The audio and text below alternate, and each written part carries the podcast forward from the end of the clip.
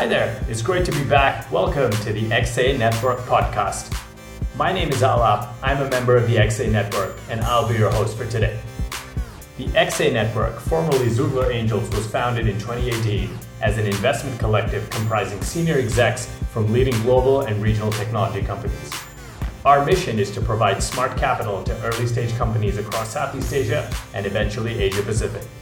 For more details on the group, please check out www.xanetwork.com. In the last 20 months, the network has invested in 18 companies across Southeast Asia. Today, we bring you a fascinating discussion with the founder of one of the very first companies XA invested in.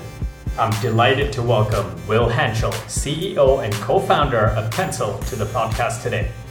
Pencil works on creative AI and brings the scale of algorithms to the creative process by generating advertisements that are predicted to work.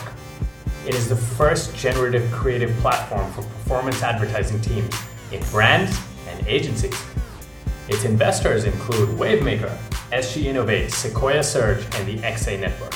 Here's our discussion.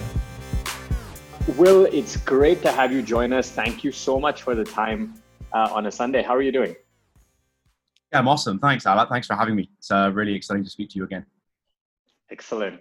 So, Will, I think you know something that all of us really want to hear about is your journey um, to this point, being the CEO of Pencil. Could you just walk us uh, down memory lane and kind of uh, tell us how you got to this point?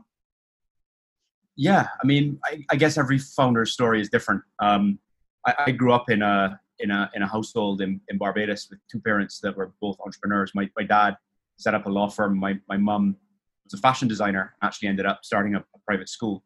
Um, so I always saw the kind of the chaos and the energy of, of, starting companies and running companies and building companies growing up. So it, it, it was really just a matter of time for me. I've, I've always wanted to do it.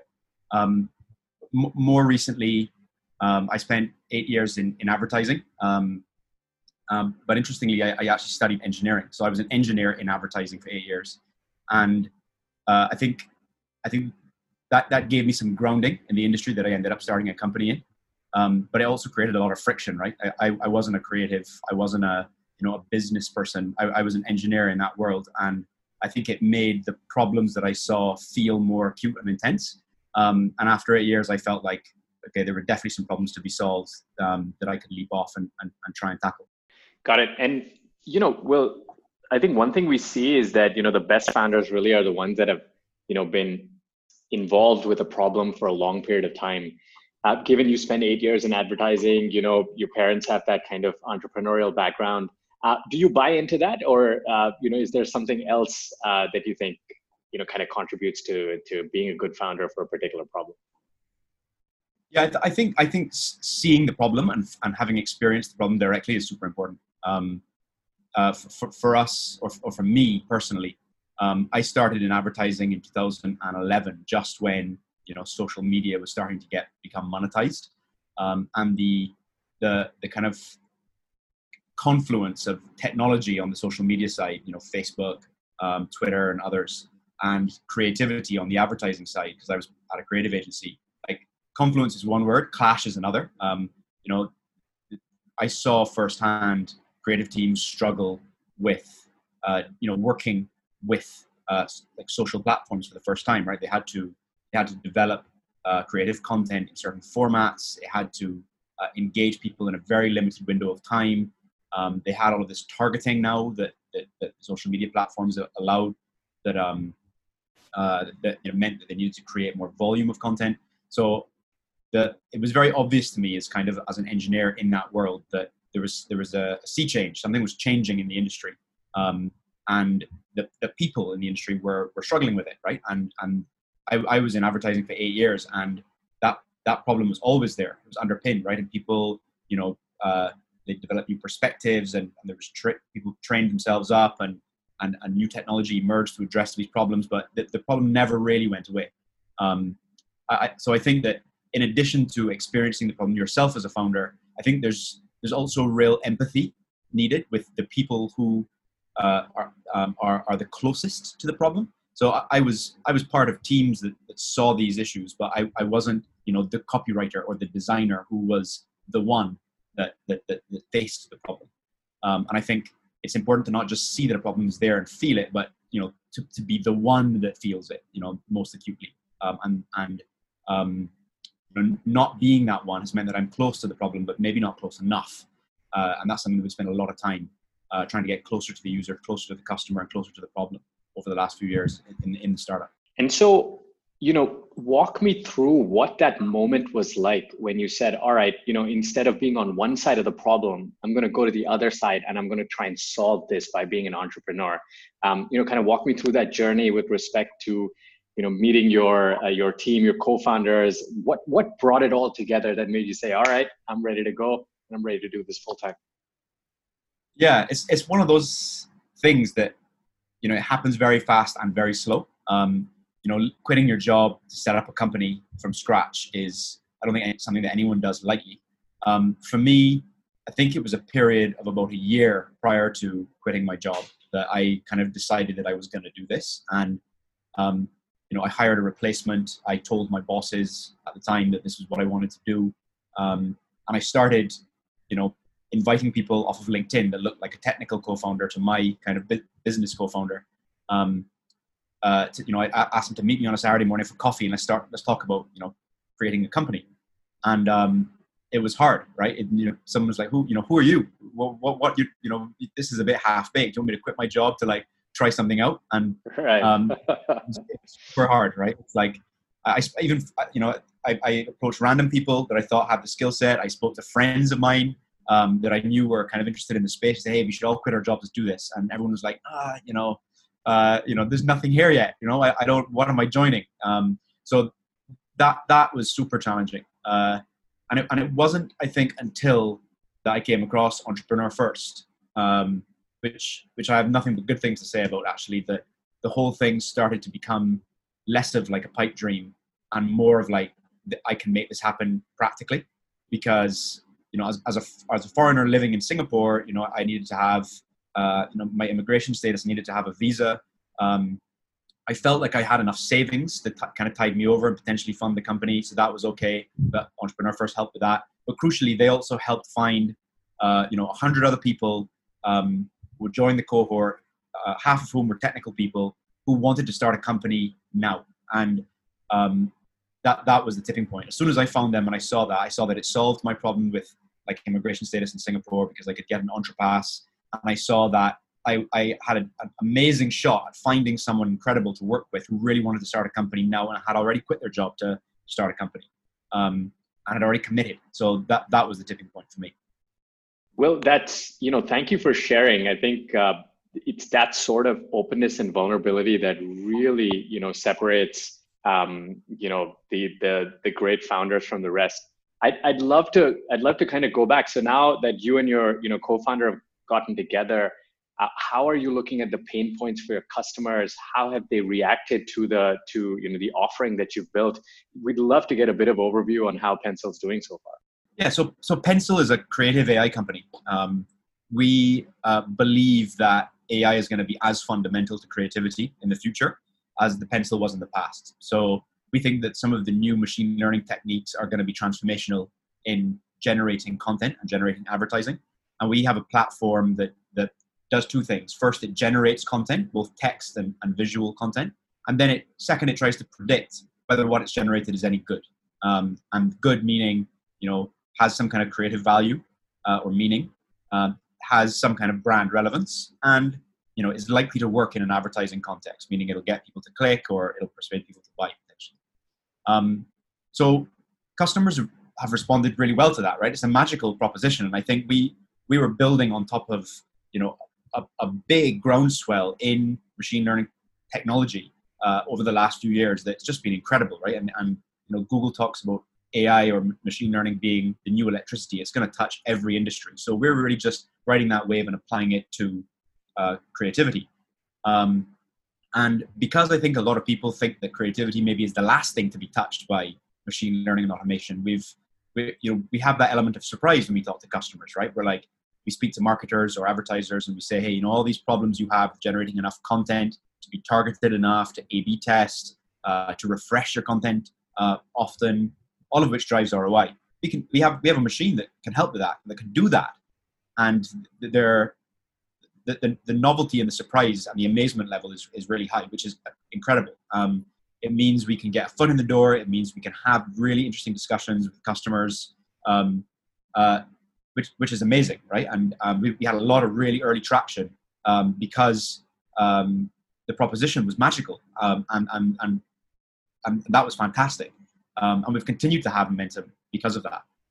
The, the, what you have to be careful with when when when you have that kind of early momentum is that you um, don't fall in love with the novelty, right? Because if you're going to grow a giant company, um, you need to get used to doing the same things over and over again. And yes, there are moments of invention where you know you, you apply something to a niche kind of domain for the first time, and that that's like a really as an engineer that's an incredible moment.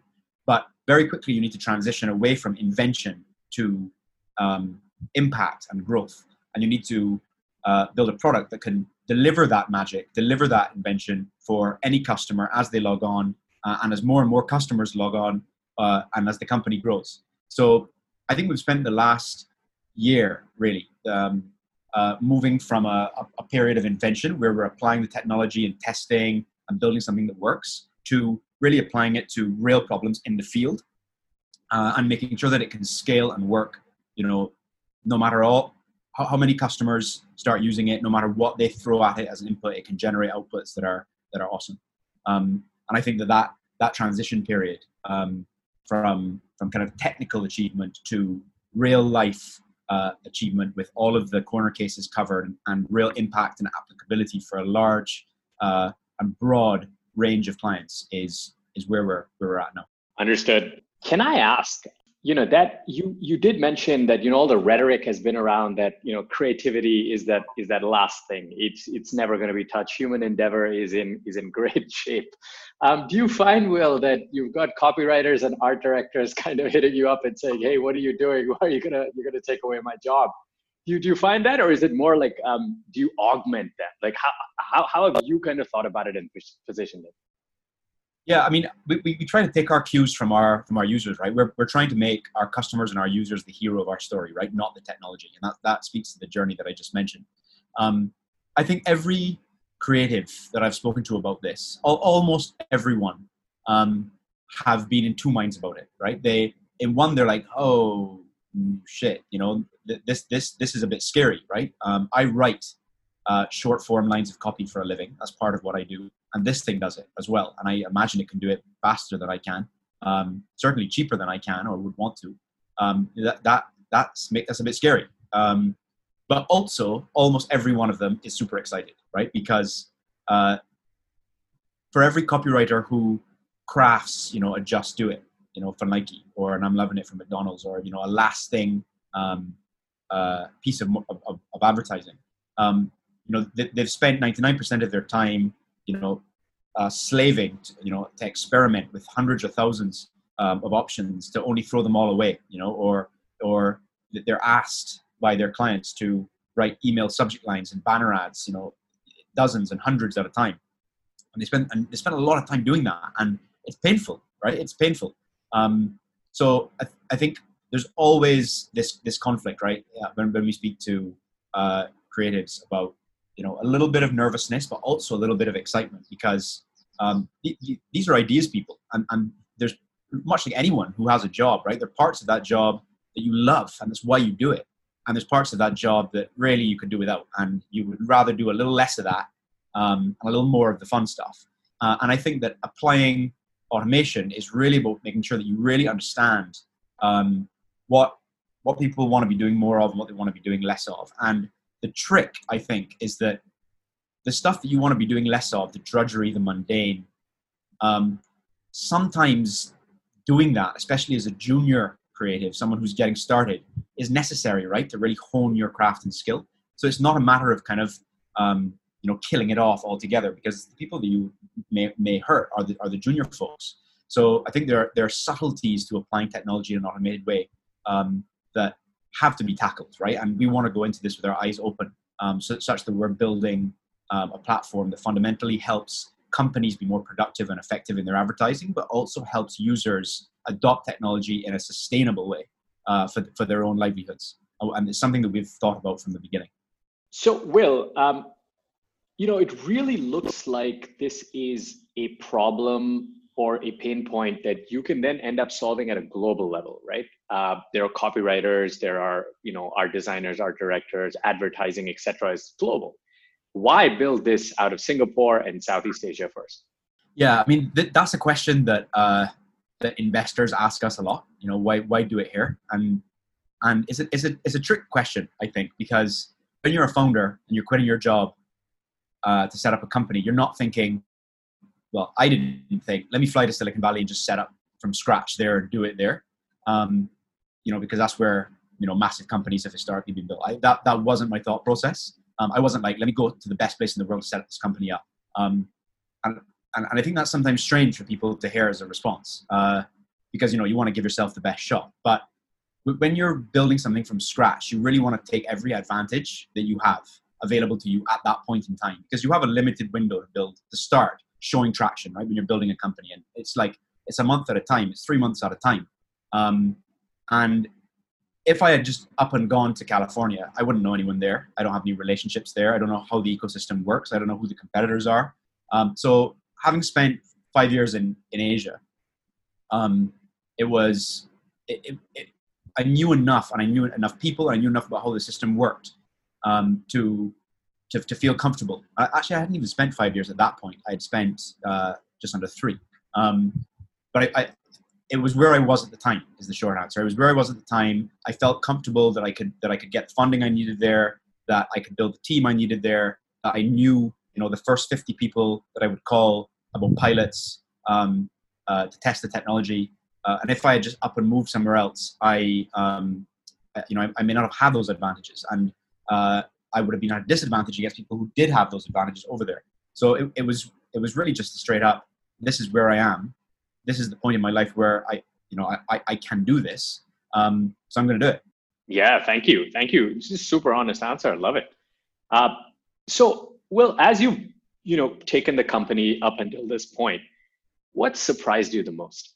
Um, this, yeah, I think the biggest surprise were the unknown unknowns. Um, and I think that's like an obvious answer, but it, wasn't obvious to me. And I think I'd spent eight years in an industry, and I thought, you know, I really understand these problems. I've I've I've seen people. I've struggled with them. I've struggled with them myself.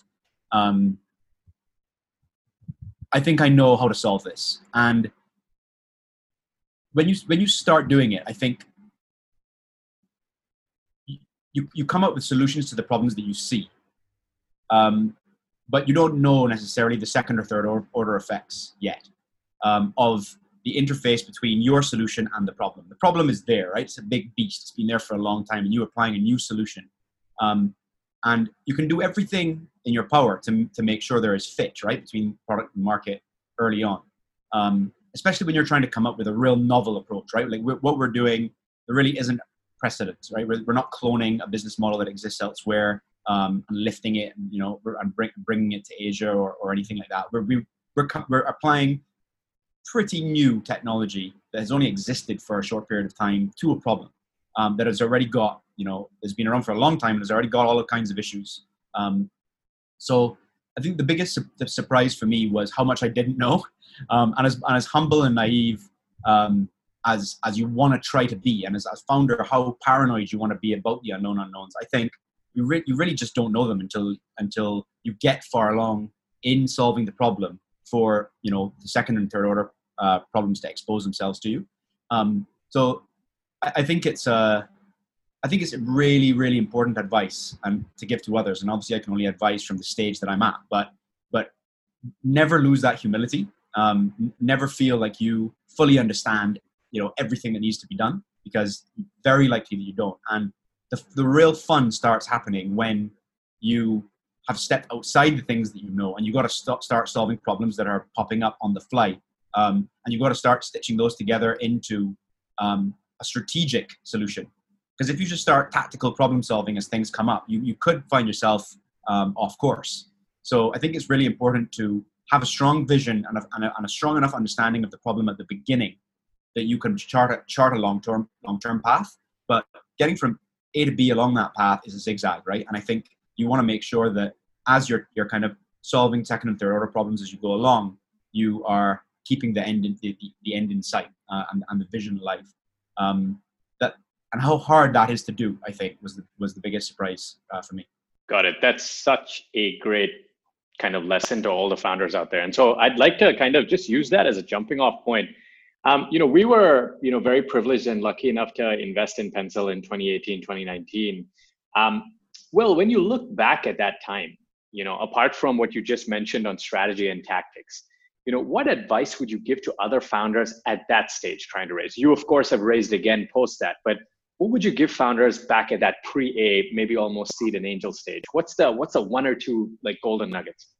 I think the, the things that mattered most to us, the two things that mattered most to us, first was the foundation of the company, right? So this was like, um, this is things like who are the co-founders, right? Who, and what is the relationship?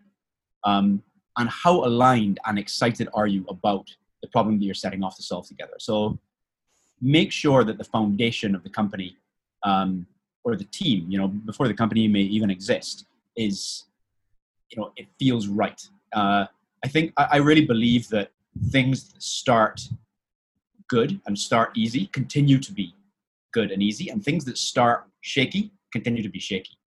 Um, and it's very hard to change the kind of starting dynamic. So I, I think you know, I, I mentioned that I, I was meeting people off of LinkedIn for, you know, a year before I started the company. Um, it never felt right. And I didn't have the confidence to jump, right? And as soon as it did feel right, suddenly the confidence was there. It was a no brainer. So I think give yourself the time to create, to find a co founder, to find a problem that even if you don't have the full solution to, you, you won't have the full solution to it. You feel good about it, right? You feel like I can, I can dedicate 10 years of my life more rest of my life potentially to solving this. I think this is big enough and exciting enough that that I, I love this problem and I can convince other people to love it too, whether they're investors or or or folks that want to join the team to come to come and work on it with me. I think you really need that that fundamental. Um, so that's that's the first thing that I think um, uh, is is important. Um, the, the second thing I think is important in those very early days is is traction. Um, constant testing of your hypotheses in the real world. And in Entrepreneur First, we were lucky in that we were we put ourselves into this kind of like the, the analogy I use is like a river, right? This is the reason that you know people have different views on accelerators and stuff, but Entrepreneur First was amazing because it felt like we were jumping into a river and the river was taking us in a direction. And um, even though we were making mistakes and you know we were testing things, it was flowing, right? We, we were we were surrounded by other people who were building companies we were constantly speaking to people who expected us to, ex- to succeed.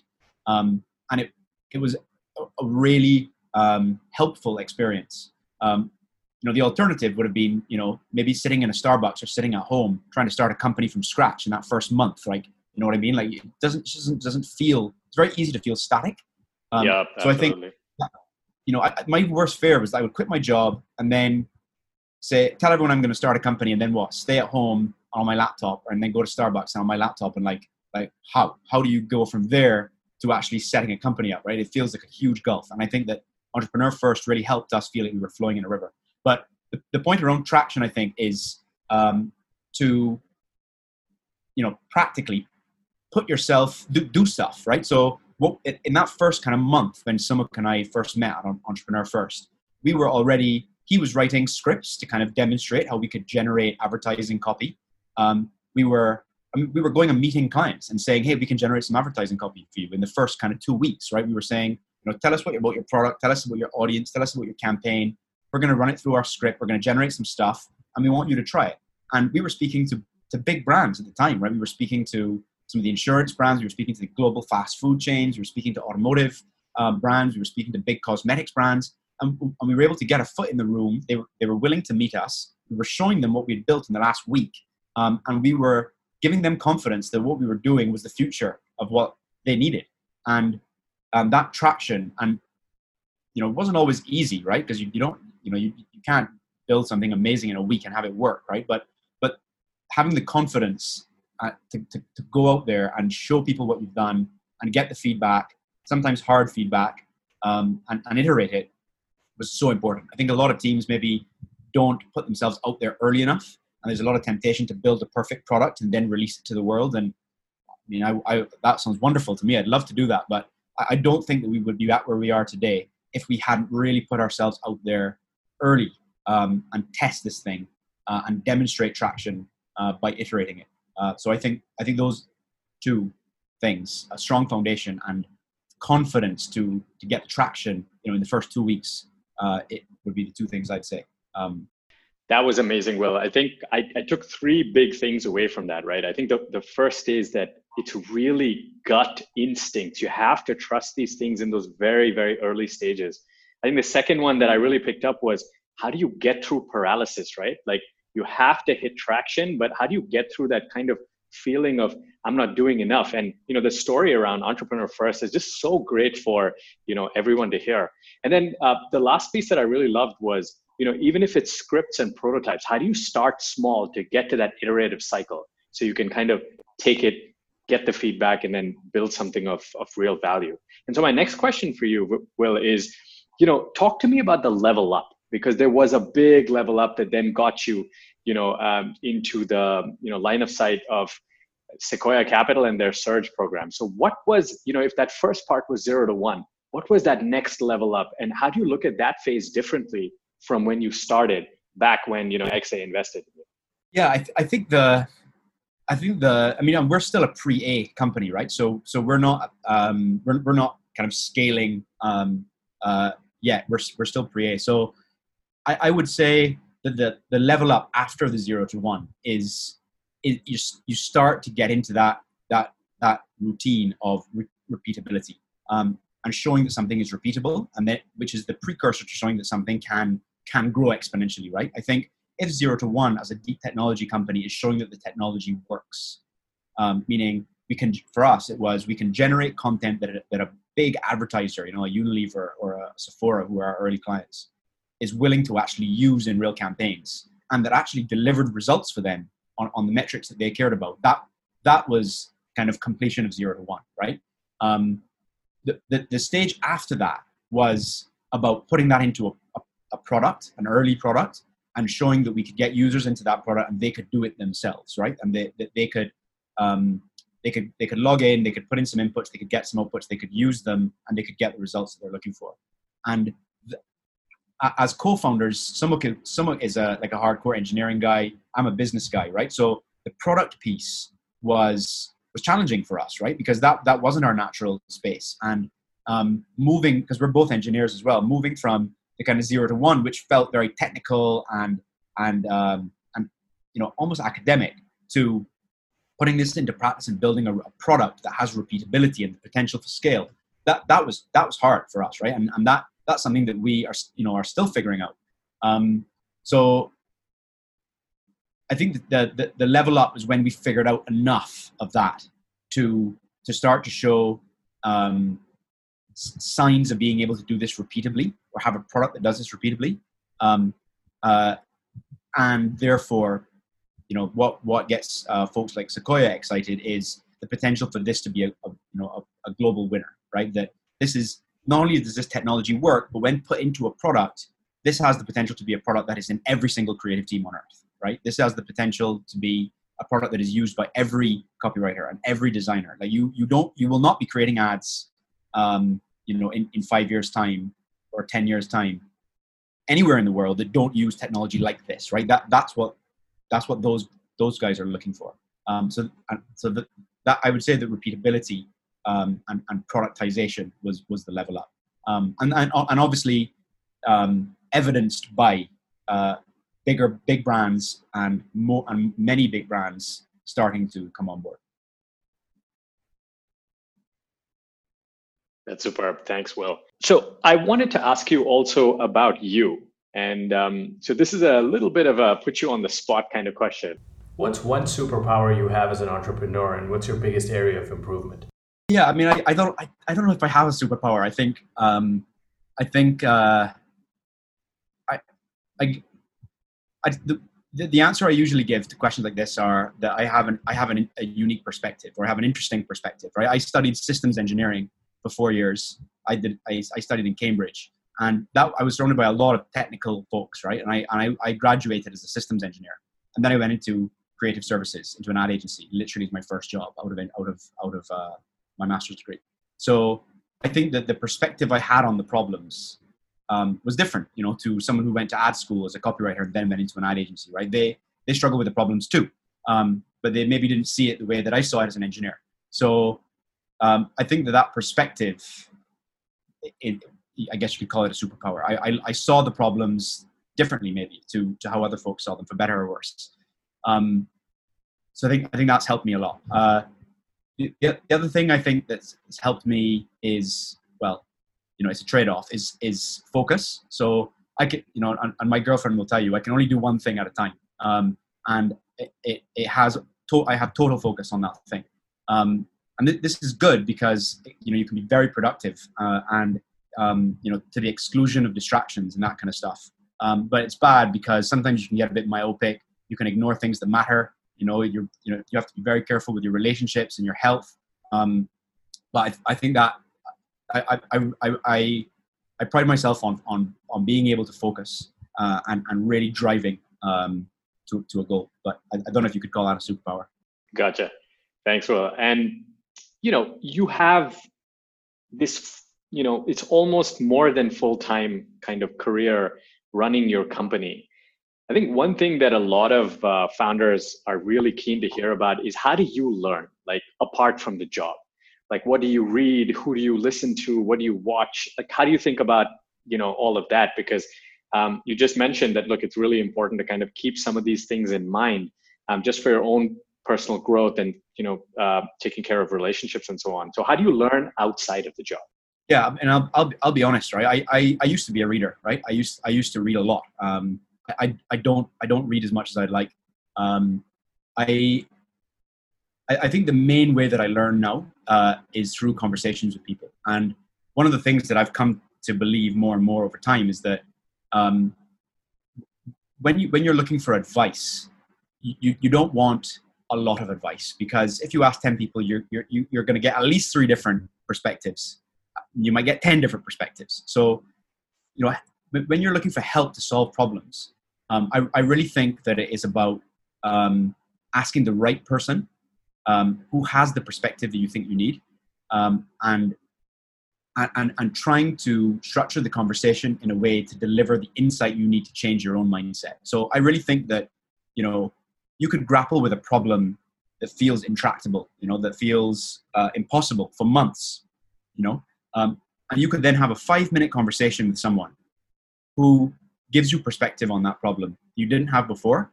And even if operationally that problem isn't solved in that instant, psychologically it, you're unblocked, right? You, you've got you've now got a perspective that enables you to go away and operationally solve that problem. So I, I would say that I that the way that I learn is that I try to seek out people that I think can give me those five minutes of fresh perspective that I can then take to change my mindset and go away and solve big problems.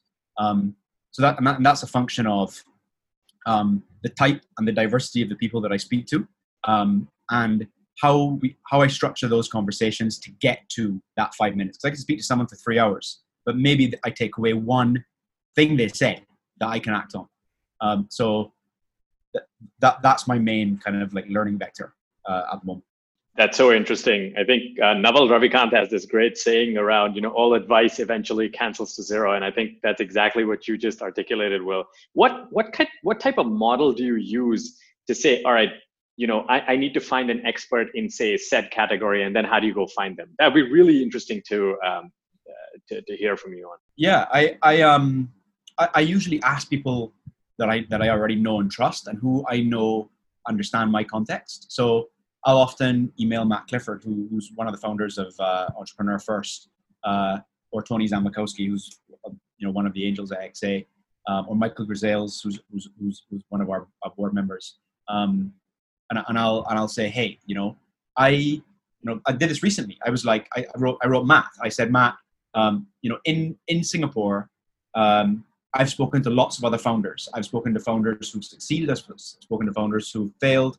Um, I've spoken to founders who are at Series A and Series B, but I haven't spoken to many founders or any that have built a billion dollar company, right? I, I the, the, and, and, I think that maybe, maybe if you lived in San Francisco, you it might be more frequent because there there are there, there are lots of big companies over there. Um, I said I, I, I want to speak to someone who has taken this thing all the way to the end, right? And I, I and um, I want to hear what their journey was like when they were at the stage that I'm at now. I, and I, and I want to see if there's any differences in their behaviors or their, their, their management styles or the way they executed their vision or, or I, I, I want to make sure that I'm working backwards from where we want to get to. And I'm, and I'm not just speaking to folks who are close to where I am now, but who have been through where I am and taken it and can look back. Um, uh, so, so I, I, and I, and, and he was great. He came back to me with three names and I spoke to two and it was, it was fantastic. Um, so I, I, that's how I do it. Brilliant. Okay, well, so uh, thank you so much for all of that great advice. Um, we're now going to move to the you know the ending part, the fun part, which is a rapid fire. I'm just going to throw some questions at you. Uh, you know, two rules. Just first thing that kind of comes to your mind, and second is uh, you know let's keep it uh, super short. So I want to start with this one. Uh, you know, we are deeply, uh, you know, invested in Southeast Asia. But I want to ask you, why do you think Southeast Asia is so exciting as a region? Momentum. You know, I, I can I can have five, six, seven meetings in a day in Singapore. People will I can reach out to people that I don't know and say, hey, I'm doing this, and they'll meet me. Maybe th- that day, maybe the next day. Um, there's a real sense of momentum here, um, and people want you to succeed. Uh, it's an awesome feeling. Absolutely. That sense of vibrancy, that sense of dynamism is really, I mean, it is a very, very unique place. All right, next one. Um, Will, if you could invest in one startup today, any startup, anywhere in the world right now, which would it be and why? Oh, there's so many, there's so many amazing companies. Um, one that I saw recently that really just like captured my imagination was a company called Zipline. Um, and uh, they, they do drone delivery using fixed wing drones. Uh, and they've got a pilot going in Rwanda. They're another Sequoia portfolio company, actually. Um, I just had no idea that drone delivery was was as far advanced and that they'd solved so many of the operational and commercial problems. Uh, and they were running countrywide, national scale drone delivery uh, uh, programs already. It's just incredible. Like the, the technical and operational achievement there is, is, is amazing. I, I would invest in them tomorrow phenomenal. That sounds incredible. Wow. Okay. Um, all right. So you know something that we uh, you know as investors talk about a lot is you know what do we place first in terms of you know the various attributes we look at when we when we come uh, across founding teams. So idea, execution, team, and market. I want you to stack rank them. Team first. Uh, market second, execution third, idea fourth, uh, and that's tough because I think I think team is everything. Um, execution is is almost everything. But if you're in a tough market, sometimes you, you know you, you're just in a losing environment. So I think picking your timing on market is really important um, especially in the early days of the company. So yeah, I'd, stick to that order. Fantastic, thanks. So you know, uh, Will, you mentioned earlier that unique perspective, that ability to kind of combine those two schools of thought, systems engineering and working in advertising. So you know, sometimes you know, being part of the startup world is all about contrarian thinking. So tell me one thing you believe that few others agree with you on. The machines can be creative. Uh, I, I think. Uh, creativity is a function of many things, um, but fundamentally, it's a solution search problem. Um, and I think that machines are going to end up being weirder than people. Um, and I think that in some domains, we're going to come to really appreciate the creativity of machines in the future. Amazing. All right. So, Will, next, I just wanted to ask you, you know, for all the amazing entrepreneurs that have come before you, tell me, tell me one that you admire the most. Yeah, I mean, this is going to be a, a, common one. Elon, Elon, Musk, right? Like he's he's the guy. He's the dude. Uh, he, he's he's an uber geek. Um, he's just got a, a, a literally larger than life vision, um, and he's dogged about it. And he's not perfect, right? He's not perfect at all. Um, but the man can just execute, and and it, it's it's an inspiration. Um, and and I think that when you see him speak, versus when you when you see what he's achieved, and, and it's not just him. He's got he's, he's able to build teams that achieve what he achieves. His his his legacy and his impact is just it's just so evident. Um, uh, it, it, it's a real inspiration. Yeah, you know, I couldn't agree more. I think the that that point about dogged execution, right? The point around you know the the shapers are those who take an idea from actualize it from like ideation to actualization and yeah i just i mean he just launched a rocket with you know a couple of people going to the space station and again and again you know there's just no stopping him So totally, totally get it. Um, so speaking of which, you know, what's the best piece of advice you've received during the you know during the covid-19 pandemic period? Just because you know you we've got these founders who've kind of been there done that before in in, in crisis past. Have you received anything of that sort? And would there be anything you'd want to share with uh, you know the folks tuning in? Yeah the, i think the best piece of advice i've got um, it was from was from listening to doug leone from sequoia.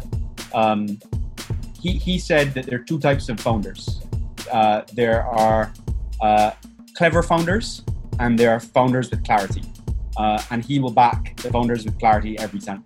Um, and I think as two founders who are engineers who pride themselves on cleverness, um, but have seen that just being clever is not enough um, over the last two years, uh, we have really taken that. That spoke to our soul, right? Our, our kind of our soul. So um, we we strive every day to be clear in what we're trying to achieve, clear in how we communicate it, and clear in how we execute it.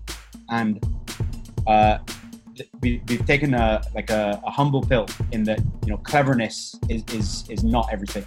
Um, clarity is much more important. And that advice in, in in and of itself is so so clear and simple. Um, all right, last two questions. Well, uh, the single biggest mistake you see angel investors make in in this market uh, with with this sort of climate. Yeah, I think I, I think the biggest mistake angels make. Um, hmm, that's, that's that's an interesting question. I think I think maybe they ex not asking the right questions given the stage that companies are at.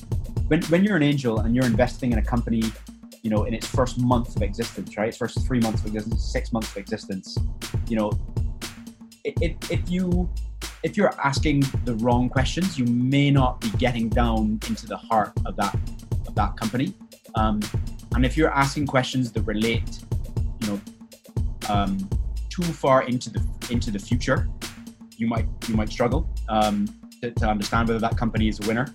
Um, I, I think you want to focus on like eventual questions, like like end state questions, and very short term questions. But if you're asking questions as an angel which are in the mid the middle, um, you, you, you're you're probably going to miss the point. If that makes awesome. sense. Right, right, totally. And you know, yeah, we see we see that a lot. We get a lot of feedback from founders as well, which is, you know, the misapplication of different stages. Right. Let's not ask VC related questions to uh, companies in the angel stage. Totally get it. Excellent, excellent piece of advice. Um, Will, all right, last question. Best thing an angel can do when investing in you or investing in a founder? Uh, introductions. Um, I think I think in, angels are unique because um, you can build trust.